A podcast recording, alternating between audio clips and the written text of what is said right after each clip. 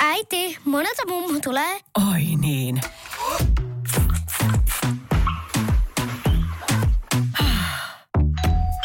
Helpolla puhdasta. Luonnollisesti. Kiilto. Aito koti vetää puoleensa. Ystävällisin terveisin. Mikko Honkanen. Hallituksen ministerit valittiin viikonloppuna. Ja mukana on esimerkiksi Sanni Graan Laasonen, joka leikkaa tehokkaasti kuin saksi käsi. Siellä missä Sanni Graan Laasonen, siellä köyhiltä leikataan ja siellä missä köyhiltä leikataan, Sanni Graan Laasonen ei ole kaukana. Ja mukana on myös Sari Essaja, joka käveli näyttävästi maa- ja metsätalousministerin paikalle. Sarihan ei usko evoluutioon, mutta uskoo vahvasti, että hän on hyvä ministeri. Ja voi toki olla. Sarin isä on muuten marokkolainen ja Suomen ministerinä on nyt ensimmäistä kertaa puoliksi afrikkalainen. No ministeriksi valittiin myös pesun kestävä natsi. Siltä ainakin vaikuttaa. Elinkeinoministerin paikkaa kaksi vuotta hoitaa Wilhelm Junnila. Hän on yrittäjä ja toista kauttaan eduskunnassa hän on perussuomalaisten eduskuntaryhmän ensimmäinen varapuheenjohtaja.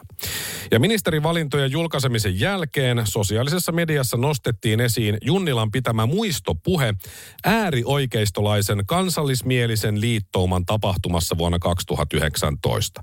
Kyseessä oli Turussa järjestettävä 188 Kukkavirta-niminen mielenosoitus, jossa marssi kansallismielisiä ja äärioikeistolaisia ryhmiä, eli natseja tai uusnatseja myös.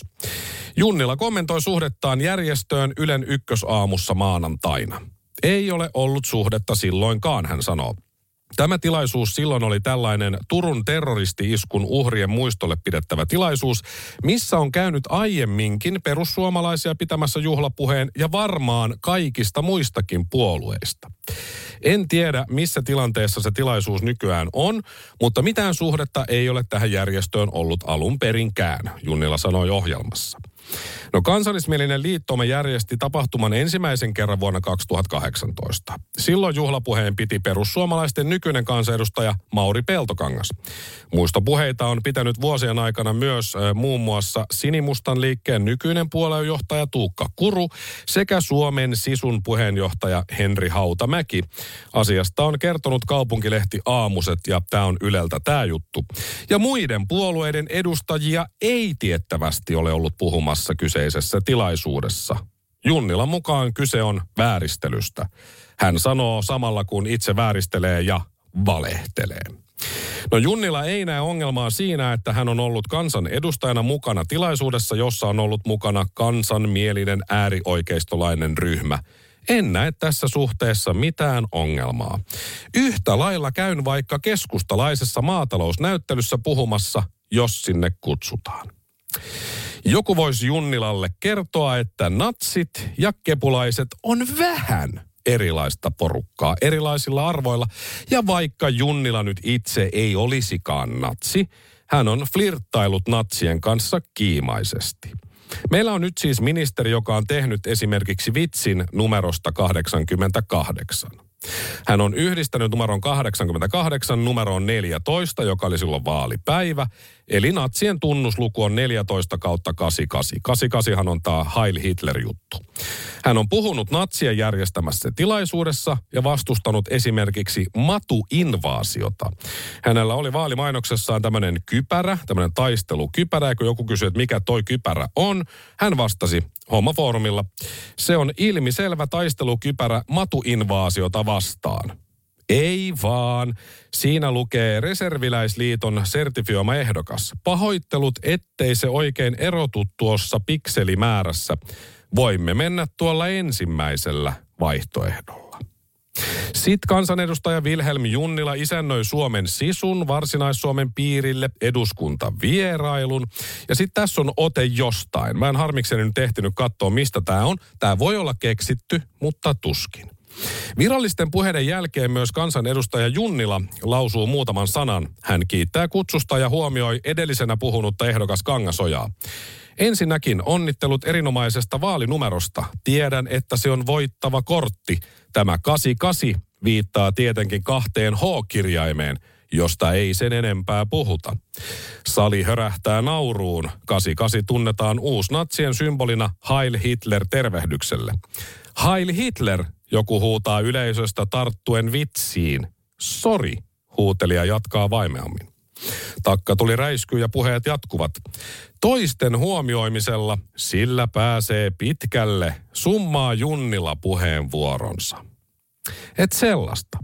Ilkka Kanerva eros ministerin tehtävästä vuonna 2008, koska lähetteli tekstiviestejä naisille.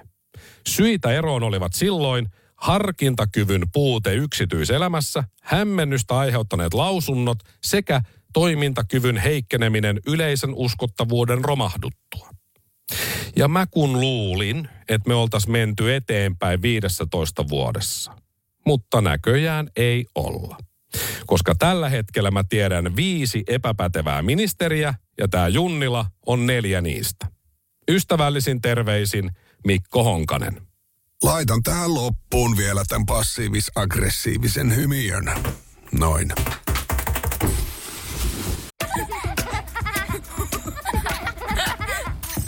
Äiti, monelta mummu tulee? Oi niin.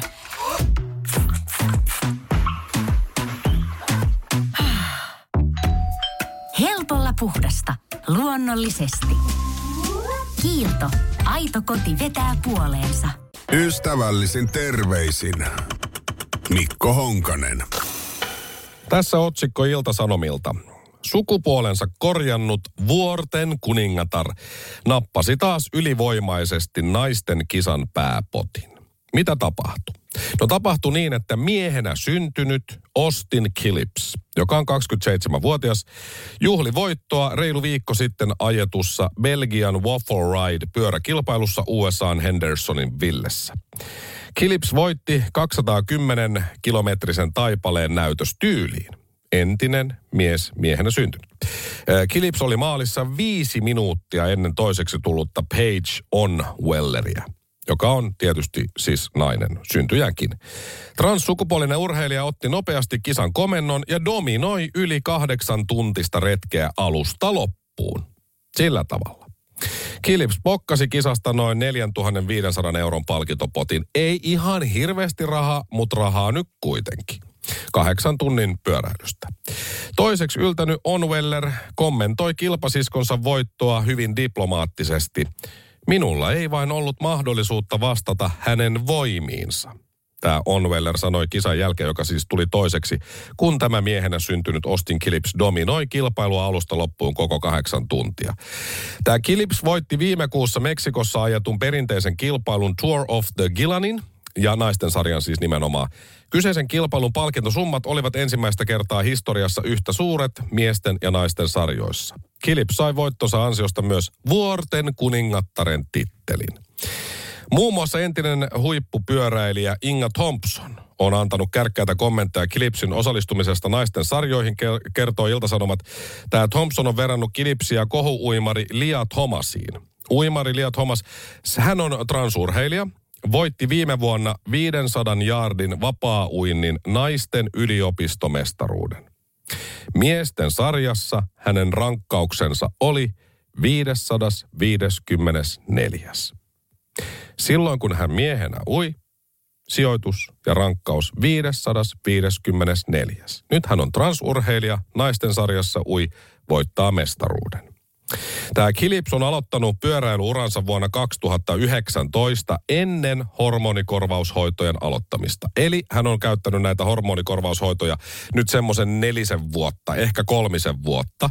Tarkoittaa sitä, että kun hän on 27 tässä kohtaa, niin hän on ollut teini-ikäisenä, aikuisena, e, jopa niin kuin tuossa suunnilleen kaksi vitosena melkein vielä miehenä harjoitellut. Ja nyt hän kilpailee naisten sarjassa. Että eihän tämä nyt ole oikein. Tämä ei myöskään ole tasavertaista, vaikka joku niin haluaisi sanoa, että siis minkä takia nämä naiset edes, jotka sitten pyöräilee tässä samassa sarjassa kuin tämä entinen mies, lähtee pyöräilemään siihen samaan sarjaan. Miksei ne sano, että mä en mene, jos toi tyyppi on tuossa mukana, se on epäreilu. Koska kuitenkin teini-ikäisenä miehellä lihakset ja muut kehittyy vähän eri tavalla kuin naiset. Mutta sehän johtuu sit siitä, että no jos et sä pyöräile, niin sit sut lähtee noin sponsorirahat ja semmoiset ja sun ammattiurheiluura ura loppuu, että meillä on tämmöiset säännöt, että vikise ja pyöräile tai sit lähde muualle. No sitten sitä pyöräillään, kun sponsoritkin lähtee ja. Siis kuka on sitä mieltä oikeasti? Paitsi se, joka voittaa kilpailurahat entisenä, entisenä miehenä naisten sarjassa, niin kuka muu on sitä mieltä, että tämä on oikein? Mä en usko, että kovin moni. Miksi se on sitten säännöissä, sitä mä en tiedä. Mutta mä haluaisin nähdä edes yhden transurheilijan, joka on siis korjannut naisesta itsensä mieheksi, ja sitten dominoi vastaavalla tavalla miesten urheilussa. Olisi kiva nähdä edes yksi, mutta ei nähdä. Ikinä. Jos on nyt jo näin, niin miksi ei ole vaikka pyöräilyssä sitä kolmea eri kilpasarjaa? Naisten sarja, miesten sarja, transsukupuolisten sarja. Silloin tilanne olisi tasaväkisempi kuin nyt. Ja siis sama pitäisi tulla myös dopingista kärähtäneille. Jäit kiinni, okei, okay. jatkossa saat aina dopingryhmän kisoissa, koska jos sä dopaat nyt – ja lopetat sen kuukauden päästä, ne tulokset näkyy vielä vuosien päästä. Eli pitäisi olla naisten ja miesten ja douppaajien sarja. Ja siellä douppaajien sarjassa saisi vetää niin paljon roinaa sitten, kun sielu sietää. Ja sitten katsottaisiin oikeasti, mihin ihminen pystyy missäkin urheilulajissa. Mutta siinä toisen puhtaiden sarjaa ei olisi asiaa.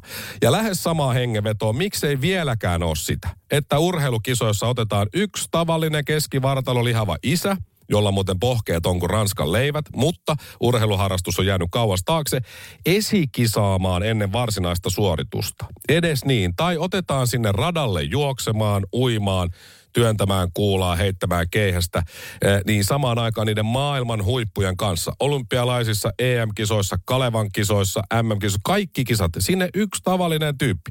Niin kaikki näkis, miten ylivoimaisia suorituksia kentällä nähdään. Miettikää 100 metrin finaali olympialaisissa. Mikko Honkanen, 39-vuotias keskivartalo lihava isä lähtee sieltä samaan aikaan. Ai ai, huono lähtö Mikolla ja siellä on jo ensimmäiset maalissa ja Honkanen on siinä 15 metrin kohdalla. Jengi tajus kotikatsomoissa, että kuinka vaativaa se oikeasti on. Kaikki pitäisi tehdä itse aina. Näköjään myös kansainvälisen huippuurheilun tarvittavat muutokset. Ystävällisin terveisin Mikko Honkanen. Laitan tähän loppuun vielä tämän passiivis-aggressiivisen hymiön. Noin. Ystävällisin terveisin Mikko Honkanen. Mikä oli ja on tuoreen hallituksemme ykkösprioriteetti? Mikä lappu, mikä paperi on kasan päällimmäisenä? No se on tietysti bensan hinta ja sille täytyy tehdä jotain. No Helsingin Sanomat teki laskelman. Näin hallituksen toimet vaikuttavat pumppuhintaan. Valtiovarainministeriön alustavien laskelmien perusteella hallituksen toimet ensin laskevat pumppuhintaa ja hallituskauden lopulla nostavat sitä aavistuksen. Eli tässä nyt uusi hallitus pääministeri Petteri Orpon ja valtiovarainministeri Riikka Purran johdolla sopi ohjelmassaan useista toimista, jotka vaikuttavat polttoaineiden hintaan sekä kohottavasti että alentavasti. Hallitus sopi uusiutuvan polttoaineen jakeluvelvoitteen asteittaisesta nostosta ja toisaalta velvoitteen rikkomisesta seuraavien seuraamusmaksujen alentamisesta – hyvin tämmöistä poliittista kimoranttia tekstiä, mutta kaikki selvii kyllä. No Helsingin Sanomat koosti sitten valtiovarainministeriön laskelmista ja hallituslähteistä alustavat tiedot siitä, miten päätökset oikeasti sitten vaikuttavat pumppuhintaan eri vuosina. Jakeluvelvoiteratkaisu kohottaa dieselin hintaa, valtiovarainministeriön laskelmien mukaan 4 senttiä litralta vuonna 2025, 7 senttiä seuraavana vuonna ja 9 senttiä vuonna 2027. No hallitus on sopinut, että pumppuhinta saa nousta hallituksen ilmastotoimien vuoksi. Neuvottelulähteiden mukaan tässä seuraavien ö, viiden vuoden aikana ö, keskimääräinen viiden sentin hinnan nousu on sovittu kompensoitavaksi verokevennyksellä. Okei? Okay? Lisäksi neuvotteluissa sovittiin, ja tämä on nyt se tärkeä juttu, ylimääräisestä sadan miljoonan euron kevennyksestä polttoaineverotukseen. Se alentaa valtiovarainministeriön arvion mukaan pumppuhintaa noin kolme senttiä litralta. Kolme senttiä. Ja tähän nyt sitten se meemi siitä kaverista, jolla on oluttölkki kädessä, heiluttaa Suomen lippua ja siihen alle sitten kolme senttiä. Todennäköisesti hallituksen toimilla ei kuitenkaan ole kovin merkittävää vaikutusta polttoaineiden hintaan suuntaan tai toiseen, koska pumppuhintoihin vaikuttavat vastaisuudessakin eniten maailmanmarkkinahintojen vaihtelut. Et sinne meni se 100 miljoonaa. Rahaa on. Mutta tietysti hallitushan sanoi, että alennus on hei, se on täydet 100 prosenttia alennuksesta. Että se täytyy tietysti muistaa. Ja, ja se on hyvin sanottu se. E, vaikuttaa pikkusen vitsiltä tämä asia, mutta se ei vitsi ole. Se saattaa jollekin olla jopa pikkuinen painajainen, kun katsotaan, mistä se 100 miljoonaa on revitty pois. Ja lisäksi e, halvinta on jostain syystä, mä en tiedä vieläkään, miksi mulle ei ole selvinnyt, niin tiistaisin tankata. Vai oliko se maanantais? Muistaakseni tiistaisin on halvin tankata. Maanantai ja tiistain ero tai vaikka tiistain ja perjantain ero bensahinnassa voi olla monestikin yli 20 senttiä, niin sitä kolmea senttiä siellä välissä tuskin huomaa kukaan. Paitsi ehkä joku valtion kassassa, rahastohoitaja, kirstun päällä istuja. Ois pistänyt 5 miljardia siihen bensa-asiaan, kun se on niin tärkeä, niin polttoaine olisi jotain 40 senttiä. Se olisi kaikille ollut ok, mutta ei käynyt nyt ihan niin. Mutta toki on hyvä muistaa, senttikin on parempi kuin ei mitään. Ja kolmella sentilläkin tosimies varsinkin niin saa aikaa välillä ihmeitä. Mutta ehkä tämä on hallituksen keino vaan siihen, että pitää juoda bensaa, kun ei ole varaa ruokaan tai lääkkeisiin. Että ehkä tämä on nyt sitten hallituksen ratkaisu köyhyyden kitkemiseen. Juokaa bensaa. Me olemme alentaneet sen hintaa. Mutta siis 100 miljoonaa euroa, se näkyy sulle välillä ehkä, jos satut huomaamaan, kolmen sentin bensan litrahinnasta alennuksena pois. Sen rahanhan olisi ehkä voinut käyttää nuorten psykoterapiapalveluihin, nuorten hyvinvointiin, varhaiskasvatukseen, opetukseen, liikuntaan, mitä näitä nyt on. Mutta se laitettiinkin maapallon lämmittämiseen, joten ei kai siinä. Ehkä nämä on niitä arvovalintoja, mistä on kovasti puhuttu. Ja tämä on muuten hyvä tämä myös tämä nykyinen hallitus, varsinkin Orpo. Hehän ei ole leikannut mistään mitään. Ei, ei. Se on sopeuttamista. Nämä on vain tehtävä. Ja lisäksi, eilen Orpo sanoi, että hallitus tekee määrätietoisia toimia, jotta saadaan lisää hoitajia alalle. No toimittaja kysyi, että mitkä ne määrätietoiset toimet sitten on, Petteri Hyvä. Sano yksi konkreettinen vaikuttava teko. No Orpo siinä änkytti aikansa ja lopulta vastasi. Sanoisin, että ensimmäinen on arvostus. Siis arvostus. Ei lisää palkkaa, Yksi sata miljoonaa laitetaan keventämään bensan hintaa, jolle ei ole todellisuudessa mitään vaikutusta, ja hoitajia saadaan lisää heitä arvostamalla. Sinne sitä 100 miljoonaa ei kannattanut laittaa. Mutta siis kiitos Petteri tästä. Mä menen nimittäin tänään kauppaan ostaa juhannusjuomat aika reilusti, juhannusruokaa, kohtalaisen hintavaakin. Ja sit kassalla sanon vaan, että hei, mä en maksa näistä rahaa, vaan arvostuksella kuittaan. Kiitos hei. Saatan käydä ihan terassillakin, jossa juon paljon, en maksa, mutta arvostan. Kyllä yrittäjät sen ymmärtää. Ystävällisin terveisin Mikko Honkanen. Laitan tähän loppuun vielä tämän passiivis-aggressiivisen hymiön. Noin.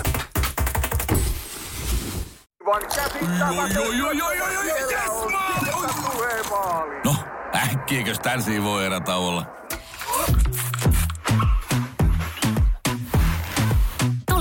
Sellaisena kuin olet, sellaiseen kotiin kuin se on. Kiilto. Aito koti vetää puoleensa. On yksi pieni juttu, joka keikkuu Ikean myyntitilastojen kärjessä vuodesta toiseen. Se on Ikeaa parhaimmillaan, sillä se antaa jokaiselle tilaisuuden nauttia hyvästä designista edullisesti. Pyörykkähän se. Tervetuloa viettämään pyörykkäperjantaita Ikeaan. Silloin saat kaikki pyörykkäannokset puoleen hintaan. Ikea. Käy kaikki. Pyörykkäperjantai.